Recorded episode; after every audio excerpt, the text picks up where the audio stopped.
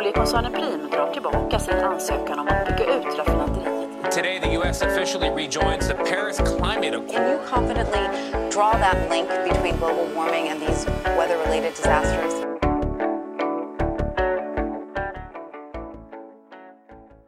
Välkomna till ett nytt avsnitt av Planet och politik med mig, Lorentz Tovatt. För några veckor sedan hade jag ju eh, ett, eh, ett avsnitt med Carolina Isaksson som ju pratade väldigt mycket om eh, Eh, infrastrukturplanering. Eh, och nu kommer det en eh, härlig uppföljning på det avsnittet. För nu ska vi prata om nästa steg så att säga. Hur, ja men, hur järnvägssystemet till exempel ska se ut. Mycket fokus på järnväg och det fossilfria transport och trafiksystemet. Och jag har min tidigare kollega Karin Svensson Smith med mig, som jag har uppskattat att jobba med. Hon har suttit i riksdagen och i trafikutskottet i 16 år. Så en av Sveriges, kanske Sveriges absolut mest erfarna trafikpolitiker. Eh, just nu kommunalråd i opposition i Lunds kommun. Eh, så det blir ett jättespännande samtal och vi sätter igång.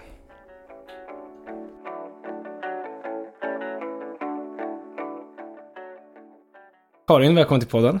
Tack så hemskt mycket. Vi hade ju en podd eh, här om veckan med Carolina Isaksson. Som gick ut på ganska mycket att vi pratade om planering av infrastruktur. Eh, och nu kan man säga att du är här som en uppföljning. Eh, ungefär så. Gärna det. Men jag var utredare de transportpolitiska målen på 90-talet. Så uppföljning och tillämpning. Ja, exakt. Nej men du har ju mycket att säga här för du, har, du är en av Sveriges mest erfarna eh, transportpolitiker kan man säga. Och Tack. klimatpolitiker. Vad är din bakgrund? Du har suttit hur många år i riksdagen? 16 år har jag suttit. Alla åren i trafikutskottet och de sista fyra som ordförande i trafikutskottet. Sen är jag också forskningsgranskare på Vinnova och det har jag varit nästan sen start. Så att jag eh, håller kunskapen uppe genom att läsa forskningsansökningar. Just det, just det. Vad, eh, och nu är du då eh, kommunalråd i opposition kallas det va? Ja, ja, i Lunds kommun. I Lunds kommun, just det. Nog så viktigt. Alltså... Det är ju väldigt roligt, för vi satte ju igång med Lunda-Mats eh, på 90-talet när det var rödgrönt och spårvagnsstarten, planeringen för den var ju en del av det. Ja. Eh, och nu försöker vi fullfölja och bli bättre på saker och vi har en väldigt hög cykelandel så vi har en befolkning som pressar på och det är väldigt tacksamt att ha det när man är aktiv för Miljöpartiet i politiken.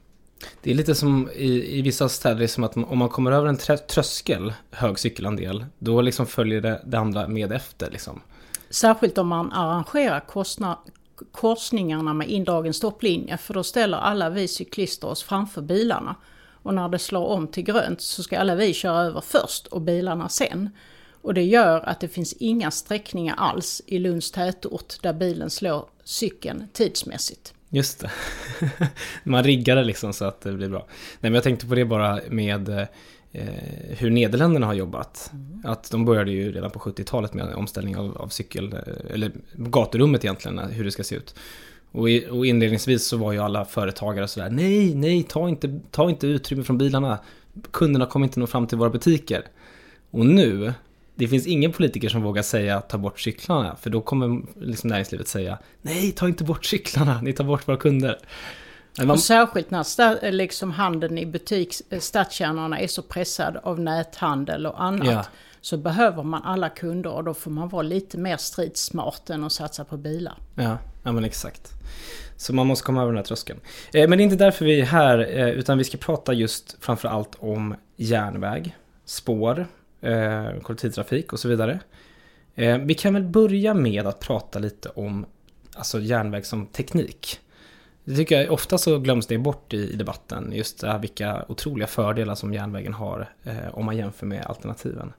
Mm. Varför ska man välja järnväg? Om vi börjar så, med en sån öppen fråga. En, eh, jo, därför att vi, eh, energi och energianvändning och särskilt effekttoppar kommer att vara väldigt begränsande för den klimatomställning vi ska göra. Alla pratar om elektrifiering och då tycker jag det är superviktigt att maximera trafiknyttan per insatt terawattimme. Mm. Och då har järnvägen en fördel så tillvida att luftmotståndet är mycket mindre när man kör på, eh, med tåg jämfört med lastbil. Eh, och det är också så att rullmotståndet, friktionen, är mycket mindre. Och det förklarar varför man med mycket liten energimängd kan förflytta väldigt många människor och väldigt mycket gods. Sen är ju järnvägarna, vi har ett nät över hela landet så det finns ju redan uppbyggt. Eh, jag är helt okej okay med att man bygger ut laddstationer och laddmöjligheter för vägtrafik. Men järnvägen är ju en elektrifierad transport som har ett rikstäckande nät redan. Och med tanke på hur kort tid vi har att ställa om så gäller det ju att i första hand använda järnvägen så mycket man kan. Mm. För att eh, klara och minska klimatpåverkan tillräckligt fort. Det första som du nämner här tycker jag är särskilt intressant. Just det här med att eh, liksom luftmotståndet, det blir enklare att hantera. Alltså om man tänker energieffektivitet, det här är lite så här nördigt eh, naturligtvis, men, men, men egentligen så är det så himla självklart att loket bryter liksom luftmotståndet mm. och sen följer liksom alla andra vagnar på mm. av bara farten mer mm. eller mindre. Mm. Alltså det finns en sån otrolig, och så finns en effektivitet i det här med järn mot järn versus däck mot asfalt också. Mm. Att liksom... För att inte tala om flygplanet. Där är ju, krävs det ju allra mest energi för att förflytta fordonet jämfört med väg. Och väget är mycket mer energikrävande jämfört med spår. Exakt. Men eh, jag, såg, jag var på någon sån här logistikkonferens där man pratade om att nu kan man lära lastbilar att köra väldigt tätt in på varandra för att minska luftmotståndet. Och då sa jag, hur tätt kan det vara lika effektivt som ett godståg med 40 vagnar? För det är ju standard. Mm. Nej, så energieffektivt är det inte att köra lastbilar tätt in på varandra. Nej, det är lite som att alla andra tekniker vill efterlikna eh, järnvägen. Men järnvägen finns ju redan där som du, som du, mm. som du precis var inne på. Eh, men just jämförelsen med flyg är ju eh, särskilt eh, anmärkningsvärd. Om man tänker på liksom ett, en, en sån här jet, en sån här stor jet som ska transportera många människor. Mm. Eh, den väger ju 80 ton. Mm. Och då ska du ha energi för att lyfta den upp, upp mm. i luften och mm. sen så framåt hela vägen. Jag, jag såg någon, den här siffran har jag nämnt i podden tidigare, men om man, det som du nämner här att vi har ju elektrifierad järnväg i, i hela Sverige då. Om man skulle jämföra då eh, med en sån här stor eh, jet då, det som krävs för att en sån ska vara elektrifierad till exempel. Du ska ha ett elflygplan som lyfter i Sverige och landar på andra sidan Atlanten. Mm. Då behöver du ett batteri som, är, som, väg, som väger 180 ton. För att klara att lyfta 80 ton. Och det säger någonting om hur ineffektivt det är som transportmetod. Det stämmer. Jag är med i Klimatsamverkan Skåne och vi hade en diskussion med det som heter Kristianstad International Air Airport. Mm. För oss som har bott i Skåne länge så är det Everöds flygplats, men never mind. Eh, då berättade de att de hade på gång nu ett elflygplan och de var så stolta och glada över detta. Jag tror det kunde ta 20 passagerare eller något sånt där. Och hade en räckvidd på hela 40 mil. Ja. Och då är ju det som vi skåningar ofta vill göra det är att kunna ha snabba och bra förbindelser mellan Skåne och Stockholm. Och 40 mil, ja då kommer man inte till Stockholm. Så att det var vissa logistikproblem som jag tror att ingen efter att ha hört flygplatschefen trodde att det där hade någon framtid överhuvudtaget. Nej. Nej men det är verkligen, eh, det är lite som att gå över ån efter vatten, att tänka på de här alternativen som, som folk försöker få fram nu. Alltså, folk får gärna forska på elflyg och allt sånt, det är väl jättebra om folk ägnar sin tid åt det, men ja, samtidigt 40, 40 kilometer, mm. nej 40 mil är det, eh, mm. det är ju, eh, om man har en spår, ett spår den sträckan så är det alltid att föredra. Mm. Utifrån kapacitet, energieffektivitet och så vidare. Så det, det, är ju lite konstigt det här med Stockholm-Visby, absolut elflyg. Där, där går det inga spår. Men, men eh, ja, det är lite märkligt. Ja, och ska du då istället om du inte tar el med sina tunga batterier använda biodrivmedel så finns det ju en gräns för hur mycket hållbara biodrivmedel du kan använda till flyget. Precis. För vi ska ju ställa om hela transportsektorn. Det är ju inte flyget eller sjöfarten eller vägtrafiken utan alla tre. Mm. Och då är ju flyget det som kräver absolut mest energi. Mm. Det funkar liksom inte att få hållbar volym om du ska ha hållbarhetskriterier på biodrivmedel mm. till flyget. Nej. Så järnvägen är nummer ett. Ja, men det är bra. Eh, vi ska återkomma till godsfrågan. Eh, men innan dess, och sen ska vi också prata lite mer om kommunerna. Men vi kan börja ändå på nationell nivå i Sverige. Mm. Och då har vi, som du nämnde, vi har ett, ett välutbyggt eh, system med, med järnväg. I, i global, om man, i en global jämförelse så är det ändå väl, väl utbyggt, det får man väl ändå säga, trots att vi har lagt ner ganska mycket. Alltså järnvägen är väl utbyggd. Men när det gäller trafikeringen så ligger vi faktiskt efter. För man behöver ju utveckla fordonen och styrningen av tågtrafiken också för att kunna använda järnvägen effektivt. Och jag hörde någon liknelse som jag tyckte var rätt så träffande. Att om vi jämför oss själva med Japan så är vi nu, och så jämför man hur vi använder järnvägen och, hur, och jäm- jämfört med TV så är vi ungefär på svartvit TVs nivå i Jaså? Sverige. Jämfört med Japan för, som introducerade höghastighetståg när de skulle ha OS 1964. Så att de har ju hittat hur optimerar man användningen av den järnväg man har för att kunna transportera så många som möjligt. Och det är rätt naturligt att Japan gör det eftersom det är så befolkningstätt. Men tittar man på deras relation så har de ju väldigt lite flyg och väldigt mycket järnväg för inrikestransporter, vilket beror på att man använder järnvägen smartare än vad vi gör i Sverige. Mhm, intressant ändå. Vad, om du får liksom en, en, en, en ganska öppen fråga. Vad skulle krävas för att vi i Sverige blir bättre på att eh, använda vårt järnvägsnät? Ja, det är att man skapar separata stambanor för höghastighetståg för att då kan man använda resten av nätet för lokala transporter, regionala transporter och gods. Det var det liksom som blev nyckeln i Japan för hur man ja, skaffade ett attraktivt utbud av tågtrafik som folk ville använda. De behövde inte ens flygskatt. Nu tycker jag det är jättebra att vi har flygskatt men eh, folk kommer frivilligt när man till, har tillräckligt snabba tågförbindelser att byta från flyg till tåg. Och tillräckligt att- attraktiva. Alltså att det ska vara... Ja, det ska vara snabbt och bekvämt och Mm. pålitligt. Och där är ju också Japan en oerhörd förebild jämfört med Sverige där man ju har så mycket trassel. Jag hade förmånen att vara expert i utredning om järnvägens organisation och vi använder verkligen inte järnvägen effektivt idag. Eh, om, om jag får utveckla det så Mm, är ju absolut. den europeiska förebilden Schweiz. Ja, Schweiz. Jag tänkte precis komma till det. där Mm. man ju först fastställer hur tågtidtabellerna ska se ut om 10 år. Och sen när man har gjort det eh, så skaffar man den infrastruktur och de tåg man behöver för att klara till exempel halvtimmes trafik mellan vissa städer eller så.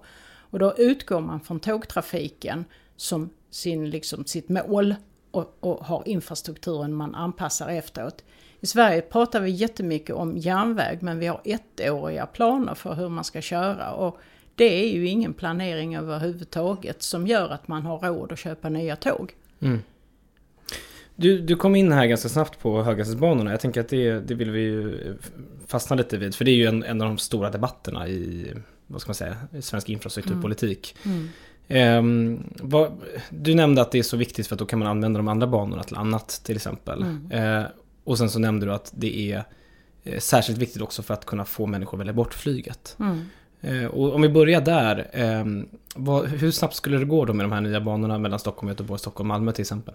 Jag tror att 320 är, är liksom en bra planering. eh, 320 km i timmen. Ja, Mm. och jag tycker man ska syssla med internationell benchmarking. Det är ju så att det drar mer energi när man har upp hastigheten och då får man ju titta vad är effektivt om man jämför med andra länder. Och då tror jag att 320 är lämpligt att planera för. Och då kommer man ner i tid mellan Stockholm och Malmö eller Stockholm och Köpenhamn som är direkt konkurrenskraftigt med flyget. Och där har vi ju stor rekord hur det har gått mellan eh, Rom, Neapel eller Madrid, Barcelona och ser vad, vad är effektivt. Och då behöver vi inte sitta och, och ha några prognosmakare på Trafikverket utan vi bara kan ha internationell benchmarking. När byter folk frivilligt från flyg till tåg? Vad är det för tider som krävs? Och då är det en sån här eh, tidsgräns som är rätt lämpligt, två och en halv timme. Då, Just det. Mm. Mellan två och en halv och tre timmar någonstans där så väljer folk bort. Eh, och det är ungefär den tiden man skulle komma ner på Mm. Ja. för Stockholm, Malmö och så skulle man komma ner ännu lägre till Stockholm, Göteborg, eller hur? det stämmer. Under två timmar skulle man Mm, komma till. Ja. Och då har man ju dels, eh, man brukar ju prata om liksom vilka samhällsnyttor som, som uppstår, men då har man ju dels det här med att folk väljer bort flyget. Och sen så har man ju en, en, en samhällsnytta som uppstår i att folk kan lättare pendla helt enkelt. Och det är ju dels då mellan Stockholm och Göteborg, till exempel Stockholm och Malmö, men framförallt kanske också mellan då de här städerna mellan. Mm. Att om du har folk som kanske pendlar mellan Stockholm och Norrköping så kommer de få mycket lättare. Alltså det har jag ju erfarenhet av från Skåne. Alltså Mm. man hade diskussioner till och med att lägga ner tågtrafiken mellan Blekinge och Skåne för länge sedan. Mm. Men så var det någon som kom, men det är bättre vi rustar upp banan och kör snabba tåg. Och det har ju lett till att varje gång vi öppnar en ny tåglinje så kommer en efterfrågan på ännu fler. Så att jag tror ju att alla de som är lite skeptiska regionaltågsanvändare idag, de som är skeptiska till, till nya stambanor, borde titta hur har det blivit när man öppnat ny järnväg. För då är efterfrågan hela tiden på anslutningslinjer, anslutningstrafik, så att hela regioner vinner ju på det här. Och det kan man ju se Spanien som jämförbart med Sverige. De satsar tidigt på höghastighetståg. Eh, Och vi var där med trafikutskottet och frågade hur, hur kan ni ha råd med det? Och då sa de att vi har räknat ut att vi kommer inte ha råd att låta bli. För oljan blir dyrare och allt mer oacceptabel. Och ska då människor i ett så stort land som Spanien kunna förflytta sig så måste vi ha höghastighetståg och regionala tåg. Annars kommer folk inte kunna komma fram. Precis, för det här handlar ju dels om eh, att konkurrera ut flyget, men det handlar ju också om att konkurrera ut vissa, vissa bilresor. Alltså tåget är ju en, ett klimatverktyg för alla fossildrivna transporter. Vi måste kunna er... Jag vill ju absolut göra det dyrare men ska vi få acceptans för det så måste ju alternativen bli bättre. Tågen måste komma i tid. Det måste bli fler avgångar. Man måste pressa tiden för de som idag har flyg som alternativ. Och med nya stambanor för höghastighetståg så kommer vi klara alla de sakerna. För om man bara tar ett exempel här, eh, nu får du rätta mig om jag har fel, men Stockholm-Norrköping till exempel som jag kan gissa har en del eh, bilpendling mellan sig. Det skulle gå på 20 minuter ungefär, tror jag, något sånt där. Det är möjligt. Där är ju lite hur man ansluter till Stockholm C som jag är lite oklar på hur Ja, det ska det. bli. Men också, eh, jag tror att SJ sa i något sammanhang för något år sedan att de, om de fick möjlighet att trafikera Stockholm och Göteborg till exempel, då hade de gjort det med avgångar var, var sjunde minut eller något sånt där. Och då kommer vi in på ett annat problem. Om man tittar på hur Japan, Kina, Schweiz och många andra gör så har man långsiktiga koncessioner. Alltså man måste kunna veta att man får lov att köra. Om man bara För företagen då som ska Ja. trafikera. Och, och om vi nu har gjort i Sverige har vi ju lett liksom marknad med järnvägen, släppt på så många operatörer som möjligt så försinkar de ju varandra. Eh, idag tar det längre tid att åka mellan Lund och Stockholm än när jag började i riksdagen 1998. Och det tycker jag faktiskt är ett underbetyg. Det ska gå snabbare och inte långsammare när man åker tåg. Nej, ja men verkligen. Men jag tycker bara att det är intressant just det här äh, om man ska tänka sig de här samhällsnyttorna som kan uppstå att äh, Stockholm-Norrköping äh, skulle gå så kort och det skulle vara avgångar var sjunde minut. Alltså det är ju en otrolig, liksom, det blir nästan som att det är tunnelbana mellan de olika. Ja, nu kommer ju kanske, om man tänker sig alla stationerna som finns längs stambanan så får man nog tänka sig att man varvar. Att vissa Ja, ja, tåg naturligtvis. stannar få gånger och har kort Ja. tid och andra stannar fler gånger. Och så ser ju förslaget till trafikupplägg från SJ ut och jag tycker det verkar Men, vara... men likväl mellan Stockholm och Göteborg. Den, det, alltså de som, har, de som transporterar sig från Stockholm till Göteborg, de skulle då kunna ha ett alternativ att välja var sjunde minut. Precis. Och det är säkert under hög... Eh, Och det inser ju väldigt många mer än vi miljöpartister. Jag var med på kommun och landstingsdagar för ett tag sedan där eh, Peter Eriksson och jag i Göteborg lanserade att det inte borde gå att flyga mellan Stockholm och Göteborg. Det blev ju rätt stora rubriker och kritik kanske, men sen var det många företag som skrev in i sina policies att man måste ha särskilda skäl för att flyga mellan Stockholm och Göteborg för det var så ineffektivt för deras anställda Ja.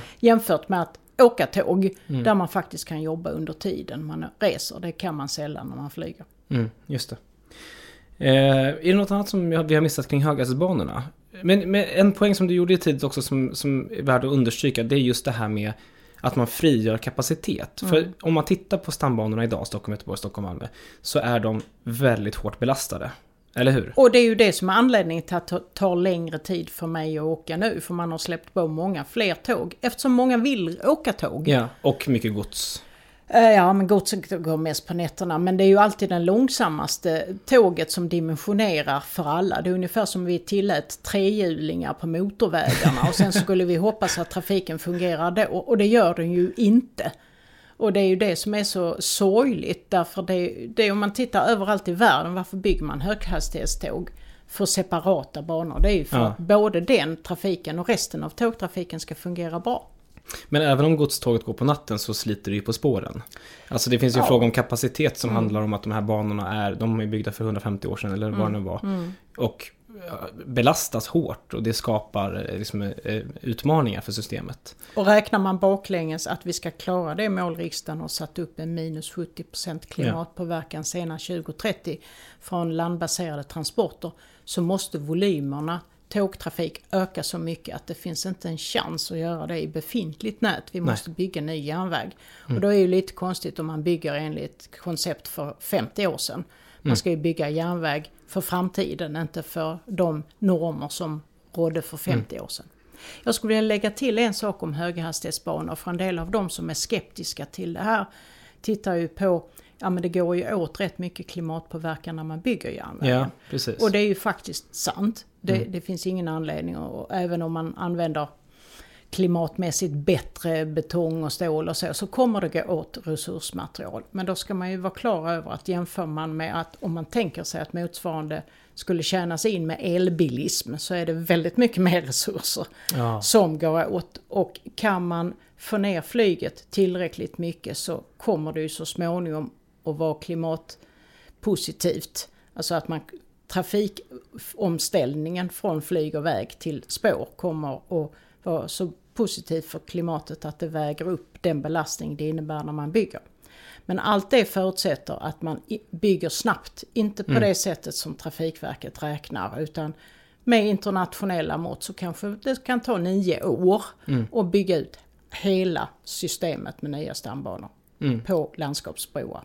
Och det är ungefär om nio år som vi ska ha kapat Ja. eh, 70% av utsläppen inom transportsektorn. Eh, en, också bara en liten eh, parentes kanske, men jag tycker ett av invändningarna mot höghastighetsbanorna har ju också varit det här med kostnaden. Och jag tyckte en aha-upplevelse för mig var när jag läste eh, det var en forskarrapport som visade på liksom, när tjänar man in olika kostnader? Och då konstaterar de ganska snabbt att om man, om man bygger med gammal teknik för 250 km i timmen till exempel då. Ja, då har man mycket riktigt en, en lägre initial kostnad i form av alltså investeringskostnad då.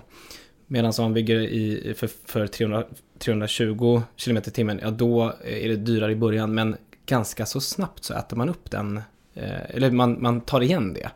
Därför att den här 320 km tekniken, den är mer robust och eh, man tjänar in det via biljettintäkter och så vidare. Och framförallt attraherar man ju så många fler resenärer. Exakt. Att biljettintäkterna räcker för att betala och amortera på vad det kostar att bygga ut den. Och därför ska man ju lånefinansiera nya stambanor. Mm. Och det är ju lite grann också viktigt för att de inte ska känna sig hotade som jobbar för Stockholm-Göteborg eller nya Ostkustbanan eller något sånt.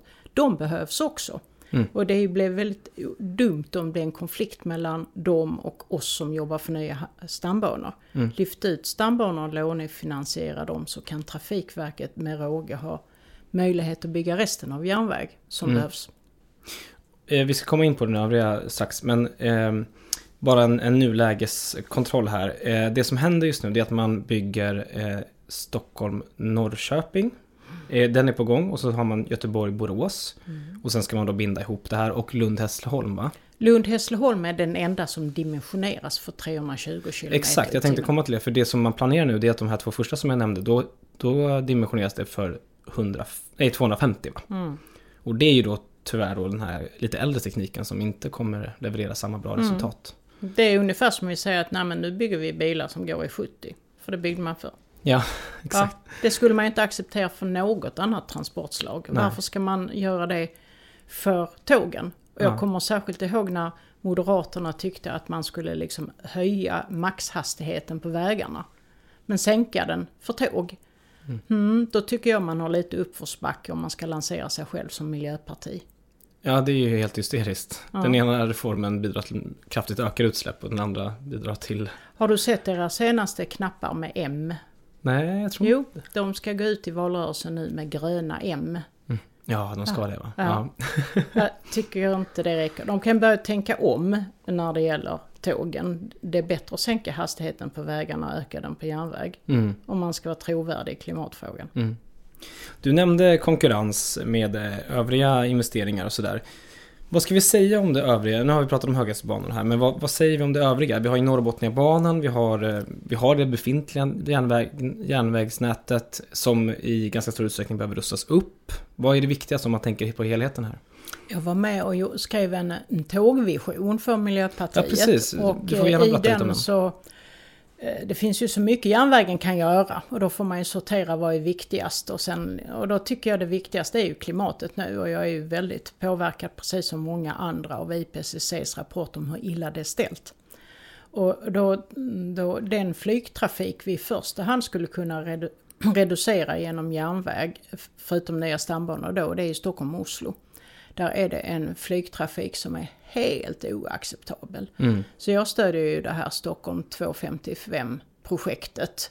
Så att man får acceptabla förbindelser där. Och jag hade nöjet att motta Stortingets transportutvalg.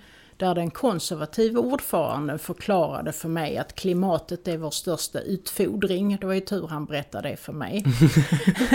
och sen var det hur kan vi nu göra? Eh, Och då gick vi direkt in i praktiska detaljer. Att Svinesundsbron är ju amorterad, många annat. Varför kan vi inte låta eh, trafikövergångarna på väg, intäkterna från de här broarna där man ju betalar avgift, gå till att vara delfinansiering för ny järnväg Stockholm-Oslo. Inte helt ny hela vägen, men så att det tar 2,55. Det vore högst rimligt. Och nu har ju de tagit ett initiativ från Norge eh, för att tillsammans med Trafikverket räkna på hur kan vi göra det där så att det är på väg att bli. Sen tror jag att nya Ost- Ostkustbanan också är väldigt bra. Alltså jag har ju varit med när man byggde Botniabanan och det är ju jättebra men den södra delen där Botniabanan börjar borde ju knytas ihop ordentligt ända ner till Gävle så att man längs hela ostkusten får en bra och snabb järnväg. Det tror jag är jättebra. Och då har vi i princip snabb järnväg från Stockholm hela vägen upp till, är det till Luleå det ska gå till? Ja, till, till Umeå åtminstone. Umeå, ja. men, men sen får man ju fortsätta, men, men man kan ju inte bygga allt genast. Nej, nej. Och nya Ostkustbanan är en felande länk mellan eh, Botniabanan och dit vi har byggt nu söderifrån. Så Och det, jag tänker att just den där satsningen, man, man kan ju, åtminstone för några år sedan så kunde man ju överväga liksom vilka klimatnyttor en sån satsning faktiskt hade bidragit till. Men nu, när vi har de här enorma investeringarna i ny grön teknik Mm. i norra Sverige så, så tycker jag att det har liksom ställt sig i ett nytt ljus också. Eh, Vi har liksom på, på vägen så har vi Northvolt, vi har, eh, vi har alla de här satsningarna som, som kommer. Mm. Eh, Och vi kommer ha arbetsmarknadsregioner som växer där också som... som Och SSAB och grönt stål, alltså stål. de kan man inte köra med lastbil. Det är fysiskt omöjligt. Ja. Så att vi behöver bygga ut järnvägen också för att knyta ihop Norrland med Mellansverige och södra Sverige och hamnen i Göteborg på ett bra sätt så att godstransporterna kommer fram. mm, exakt. Sen vill jag säga någonting om de små regionala banorna också. ja. För där har ju Trafikverket ofta ansett att det är olönsamt Mm. att rusta upp dem, olönsamt att driva dem. Vi har ju eh, mellan Halmstad och Nässjö nu en väldigt aktuell nedläggningshotad bana där jag idag har skrivit på ett upprop för att rusta upp istället för att stänga ner. Och det, det behövs för de regionala transporterna och där kan man räkna mycket mer resurssnålt än vad Trafikverket gör. För det, det, de banorna behövs också. Ja, Jag- men jättebra. Jag, för jag tänkte faktiskt precis också nämna dem att bara för att koppla tillbaka lite till det avsnittet som jag hade med Karolina Isaksson som jag verkligen rekommenderar att gå in och lyssna på för jag, jag, jag tycker att det blev väldigt bra. Ehm, att eh, om, om man har approachen kring transportsystemet att man fortsätter bygga bilväg, bilväg, bilväg. Man fortsätter rusta den. Och så ser man, oj, folk väljer bort järnvägen till förmån för bilvägen. Klart som fan att det, är, att det i kalkylerna ser ut som att järnvägen inte är lönsam.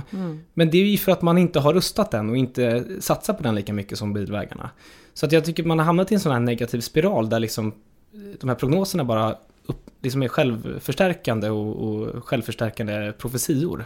Absolut, och då vill jag återknyta till det här utmärkta poddavsnittet med Caroline Ja. Isaksson Ja. genom att säga att om nu målet är att klara klimatmålen, Ja, minus 70% till 2030, så ska man ju sätta upp det och sen räkna baklänges, backcasting. Vad är det vi behöver för att nå det? Mm. Och det är ju en av anledningarna till att jag allra helst ville prata om järnväg och spårtrafik med dig Ja. när du bjöd in mig. Och då kan man inte lägga ner banor mitt i, mitt i ett klimatnödläge. Det går Nej. liksom inte. Ja men jättebra. Du, nu har vi pratat ganska mycket om den nationella nivån. Nu har kommit in lite på lokala grejer. Men en sak som jag ville prata med dig särskilt om det är just det här med eh, hur den nationella nivån också kan samarbeta med kommunerna. Mm. För där har ju du och jag, framförallt du, eh, jobbat väldigt mycket med eh, det som kallas för stads, stadsmiljöavtal. Mm. Eh, du får först berätta vad det är för någonting. Ja, det är ju att staten istället för att understödja lite vad som helst understödjer de kommuner som har en seriös ambition att förbättra stadsmiljön och då kan man få delfinansiering med statliga medel. Om man nu till exempel vill eh, investera i en spårvagn eller kanske en BRT-lösning eller något annat som kostar lite mer än vad som är normalt att klara i en kommunal budget. Och det här är inspirerat väldigt mycket från Norge där man har en belöningsordning. Där är det lite tuffare, du måste ha en plan i kommunen för att minska biltransporterna. Om du har det och har snygga investeringsprojekt så kan du få statliga medel.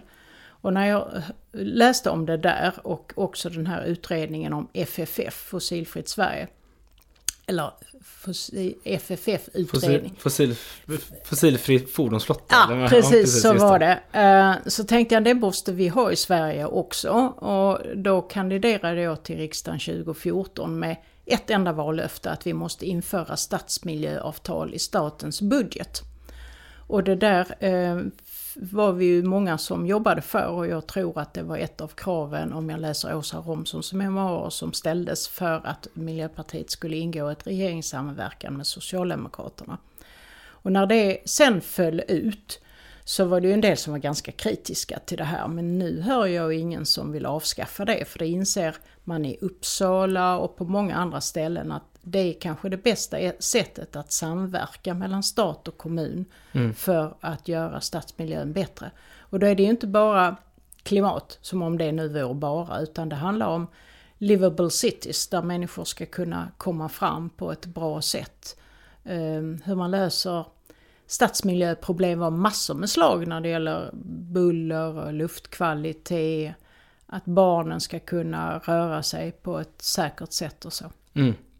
Och lite bakgrund här är också att eh, traditionellt så har vad ska man säga, staten haft synsättet att det här med kollektivtrafik, det får ni i regionerna och kommunerna jobba med. Mm. Medan staten bygger väg. Det har ju varit en ganska förödande liksom, utveckling vi har haft när det gäller just det synsättet. Eh, Kanske, du får rätta mig om jag har fel, men, men det som var en av dina och våra insikter var just att äh, men, det är bra om även staten kan vara med och finansiera, åtminstone delfinansiera, Mm. för att kunna putta sådana här projekt lite längre fram.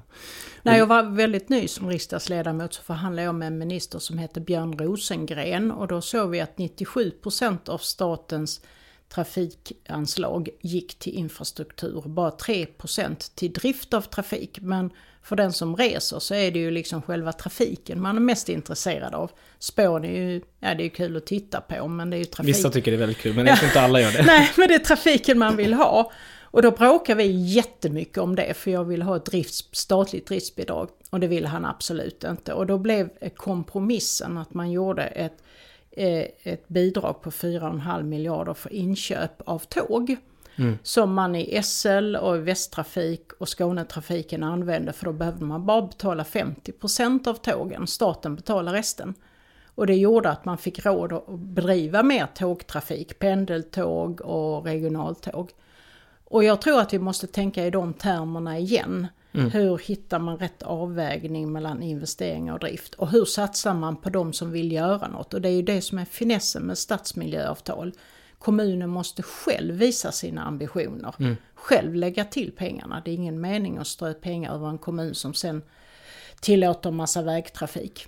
Och det är ju särskilt eh, viktigt nu när vi har sett att eh, biljetterna på kollektivtrafiken bara fortsätter gå upp, gå upp, gå upp. Och då är det ju bra om staten kan vara med och liksom se till så att det åtminstone blir ny eh, attraktiv kollektivtrafik. Ja, jag har ju haft en hatt till på mig. Jag har varit Mm. ordförande i Resenärsforum, vilket är kollektivtrafikanternas intresseorganisation. Och vi vill ju inte att man finansierar mer infrastruktur genom att höja taxorna för den som reser. Mm. Nej, det måste till andra pengar för att, för att vi ska kunna hålla upp eh, mängden trafikanter också.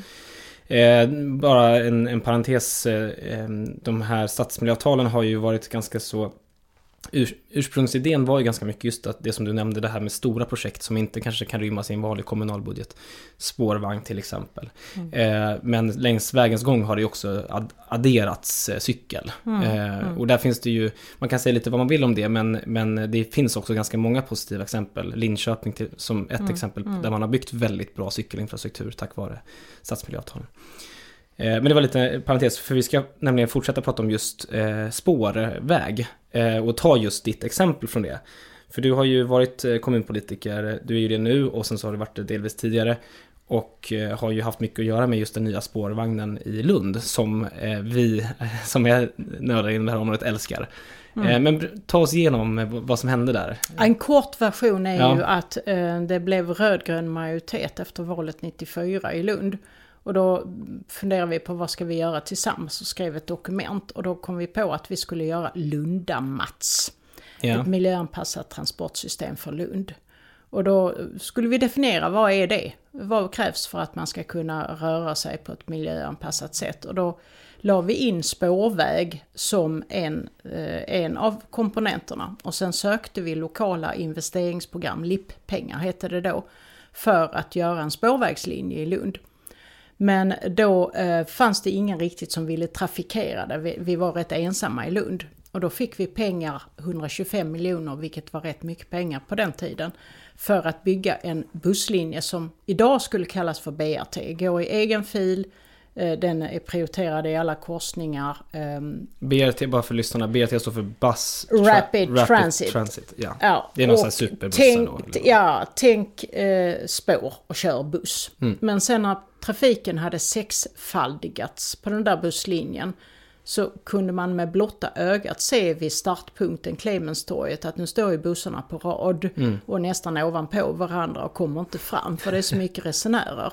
Nu måste vi bygga kapacitetsstark kollektivtrafik. Och då fanns det ju planer för oss i kommunen och jag har ju precis som du sa varvat och var nationell politiker och kommunpolitiker på att bygga spårväg. Och också mycket för att det var en symbol för urban modernitet. Vi har ju sett i Euro- södra Europa framförallt hur Frankrike och flera länder har haft det här för ett sätt att göra staden bättre för invånarna, more liv- livable. Och då ville vi göra det, men då krävdes det ju statlig medfinansiering för att vi skulle ha råd. Lund är ju inte så stor kommun. Och med ett, då, ett bidrag på 40% från stadsmiljöavtalet och sen lite mer från storstadspengarna så fick vi igenom en majoritet i kommunfullmäktige för yes, vi satsar. Trots att vi är en liten kommun så har vi kaxat till oss. Vi är den första kommunen på 110 år i Sverige som nyöppnar spårvagnstrafik och det gjorde vi den 13 december 2020. Man blir nästan gråtmild när man är här. Ja, men ibland tar det lång tid. Jag började 94 med Ja. det. Jag kunde vara med och inviga 2020, så det gäller vi här det. Ja, exakt. Ehm, vi kan väl säga någonting. Jag tänker om... Det här, för det här är ju, det är ju en fin berättelse, för det är ju liksom, du har jobbat med det här lokalt och sen så har vi fått igenom stadsmiljöavtalen på riksnivå och sen så gifte vi ihop det och så lyckades vi få till den här linjen. Och nu planeras det i Uppsala motsvarande. Det är lite skakigt, det är lite oklart va? Nej, det finns ju beslut i kommunstyrelsen i Uppsala, men det krävs ju att de får stadsmiljöpengar. Ja, och det har de inte fått än. Annars så har Nej. de inte råd. Och i Malmö har det varit skakigt va? För där hade de planer men sen så har det skiftat Ja, majoritet. där har de satsat på superbuss istället och nu får de ju lägga väldigt mycket pengar på att bygga om stan för att spårvagnen, när den ska vända, då går ju bara spårvagnsföraren från ena änden av spårvagnen till den andra. Ja, Ska en superbuss vända så behöver han en vändradie som är väldigt det. stor. Eh, Så de får lägga väldigt mycket pengar och ändå får de inte det man får med spårvagn. Den kan ju ta i snitt fyra gånger så många passagerare som en buss. Och Malmö är en stor stad och Helsingborg och Uppsala de skulle verkligen behöva spårvagnstrafik för att kunna erbjuda sina invånare en bra trafik. Ja, men för jag tänkte komma till det. Det, nu, det här handlar inte om att vi ska prata ner bussar, för bussar behövs verkligen. Mm. Inte minst på liksom lite, lite mindre kapacitetstunga eh, eh, sträckor. Men eh, det som är eh, du sa här innan att du tycker att fyran till exempel i Stockholm borde konverteras omedelbart och så vidare. Mm. Det som är den, stor, den kanske viktigaste fördelen med spårvagn det är just kapaciteten. Fyra gånger mer. Eh, ja, ja det, är lite, snitt. det beror liksom lite på vilken mm. buss man jämför med förstås. Och hur långa spårvagnar man har också. Hur långa spårvagnar. Men så det är en otrolig kapacitetshöjning. Mm. Eh, men utöver det som jag tycker, det nämns lite för sällan, för sällan tycker jag, det är att spå, en spårvagnslinje är traditionellt, eller så som det uppfattas tror jag av de flesta, eller jag vet det för att jag har läst sådana här eh, kundnöjdhetsundersökningar. Det är att det finns en sån attraktivitet. Man kan sitta ordentligt, det skakar mm. inte, det bullrar inte på samma sätt man ser staden, den är vacker omkring en mm. och liksom, den typen av kvalitet, du var inne på det, ur, mm. urban liksom, modernitet liksom. Eh, och de där aspekterna av spårvagn, är, det borde man lyfta mer för att peka just på hur eh, positivt det är för stadsmiljön. Ja, och nu har ju fastighetsbranschen vet ju. Ja. Därför att det, vem vill bo granne bredvid en bilväg eller en bussväg? Alltså vi ägde ju mycket mark längs med spårvägen och priset vi kan sälja marken för när spårvagnsbeslutet var där. Det fördubblades. Så ja. vi får ju intäkter från alla som nu tävlar om att bygga bostäder längs med spårvagnen. För att det är mycket lättare att få mm. människor att flytta in där. Man vill gärna bo nära en hållplats. Och det som tidigare var spårvägens sagda nackdel, den är inte flexibel. Har man nu upptäckt det, det stora fördel. Man mm. behöver aldrig fundera på var går spårvagnen, det syns. Exakt. Den ändrar inte linjesträckning heller som en buss kan göra. Och går den tillräckligt snabbt behöver du inte kolla i någon tidtabell på nätet eller någon annanstans. För det är bara att gå ut och ställa sig vid hållplatsen. Mm. Och ni har också valt att dra linjen eh, på ett klokt sätt va? Den går förbi universitetssjukhuset va? Ja. Och den går ut till det här forskningsområdet. Ja, och passerar många universitetsinstitutioner längs vägen. Ja. Och sen byggs det ju väldigt många nya bostäder som inte hade blivit byggda om vi inte hade haft spårvagnen. Mm. Jag skulle vilja säga en teknisk, två tekniska saker till som ja. är intressanta i diskussionen om när det passar med spårväg eller buss. Och det är ju det att man behöver ju inte ha någon busstank, alltså en tank för bränsle eller batteri på fordonet som man behöver en buss. Nej. Och det är en av förklaringarna till att man kan ta så mycket mer resenärer. Man hämtar ju liksom kraften från nätet. Och man behöver inte lagra den i fordonet. Det andra är tiden. För det, om man tänker en busslinje, vi hade den här Lundalänken som den hette. Där behövde man ha en ny vägbeläggning tre gånger under tio år för det slet så mycket bussen på mm. asfalten. Mm. Här kan ju kanske en spårvagnslinje vara 40-50 år, någonting sånt. Eh, så att liksom livscykelperspektivet talar också för en spårvagn. Och en spårvagn behöver du inte byta ut alls så ofta som en buss. Alltså den kostar mer i investeringen, ja, men livscykelkostnaden är sannolikt mycket lägre därför att den varar längre. Mm. Och det argumentet finns inte heller. Mm. Och nu ska jag ta en sak till, sen får ja, du stoppa kör, mig för ja, jag, jag skulle det, kunna vara såld för spårvagnar. Och det är det att vi tänker mycket på klimatanpassning. Vi har ju skyfallet från Köpenhamn så nära. Mm. Eh, att vi tänker var ska vattnet ta vägen så det inte blir som i Gävle och Sundsvall nu i, förra året. Och då har vi ju gräs mm. konsekvent nästan hela vägen längs spårvägen. Och det gör att där kan vatten infiltrera. Eh, så att du har en klimatanpassningsmiljö runt omkring spåren. Det går ju inte att förena med busstrafik eller biltrafik. Mm. Du, du kör liksom inte bussen i gräs. Nej, exakt. Nej. Ja, men det är jätteviktigt. Vi, vi, för att sammanfatta kan vi ju säga att vi, vi hoppas på en, en renässans för spårvägstrafiken i Sverige. Och nu vill jag ju inte credda Miljöpartiet för mycket, men 2008 så gav vi ut en broschyr som hette kollektiv, Attraktivt kollektivtrafik i åtta städer. Ja. Där vi jämförde åtta svenska städer med exempel från kontinenten att så här skulle det kunna bli. Mm. Och nu har vi check på Lund, Uppsala mm. nästa och sen hoppas vi på att resten följer efter. Mm. Men vi har också lite nya linjer. Vi har, eh, Norrköping har ju varit lite på banan, mm. kommit med nya, mm. eh, eh, eller de framförallt har de köpt nya spårvagnar. Och Stockholm.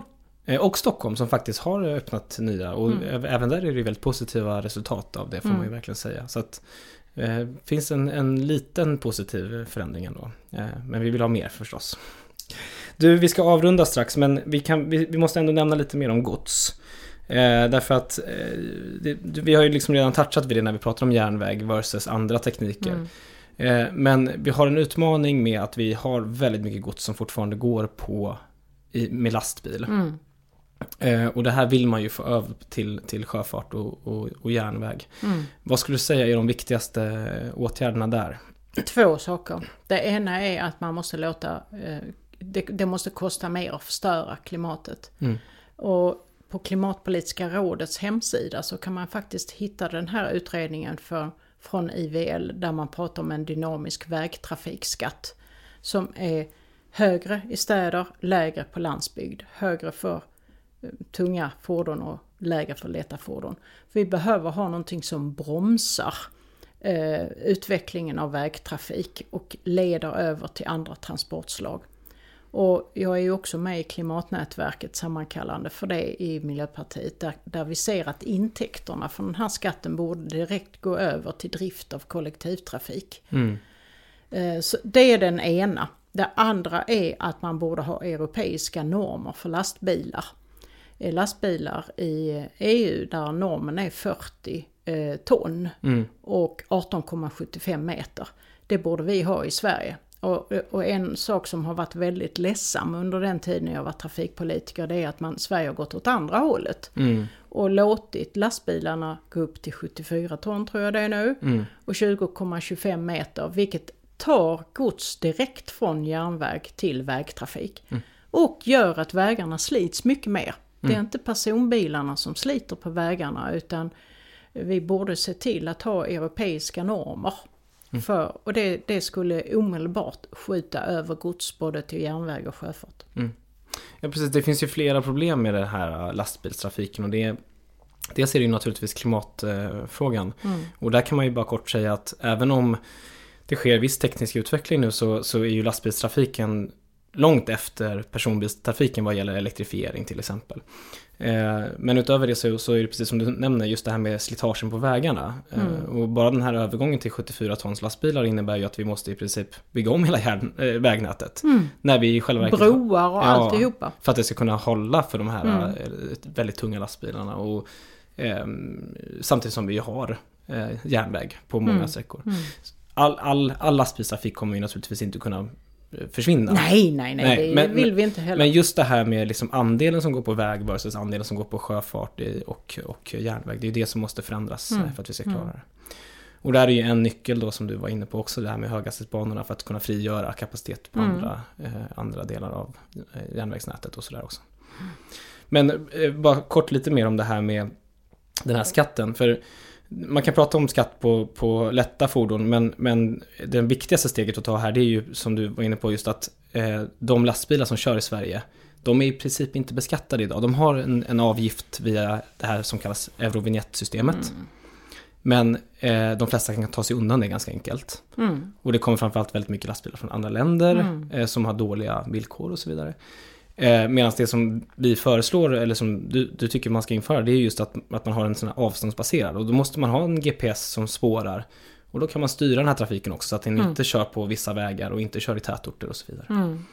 Jo, och att man dimensionerar eh, skatten efter det. Va? För att de lokala transporterna kommer ju järnvägen och sjöfarten aldrig kunna klara. Men det finns väldigt mycket som järnvägen och sjöfarten skulle kunna klara om det var rättvisa regler och priser transportslagen emellan. Och att klimatet var inlagt i priset. Och det tror jag de flesta av oss konsumenter skulle vilja också. När man beställer något från nätet eller när man kör, köper en vara i trafiken så vill man ju inte åsamka framtiden klimatskador. Och då vill man tänka vilket är den smartaste transporten. Det är ju så horribelt idag att man gör färdiga hus uppe i Piteå och så kör man dem på väg ner till Mellansverige där de säljs. Där skulle man kunna använda sjöfarten istället. Men det är för billigt helt enkelt att köra på väg.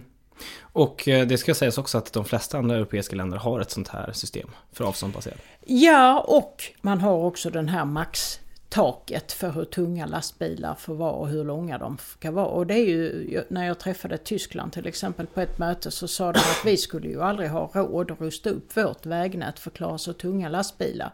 Hur tänker Sverige där om Sverige ska vara en föregångsland i klimathänseende? Då ska ju järnvägen användas till det den är bra på. Mm. Och inte belasta vägarna med massa lastbilar. Mm. Du Karin, eh, tusen tusen tack för att du kom till podden. Det var väldigt kul. Och det var jättekul att prata med dig Lorentz, Tack för att jag fick komma med.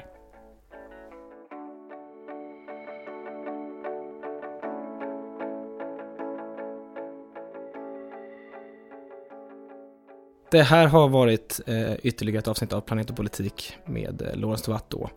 Eh, Karin har faktiskt en hemsida ifall man vill läsa mer. Hon har en del publikationer som ligger ute där. Eh, det är svenssonsmitt.se eh, om man vill eh, grotta ner sig ytterligare.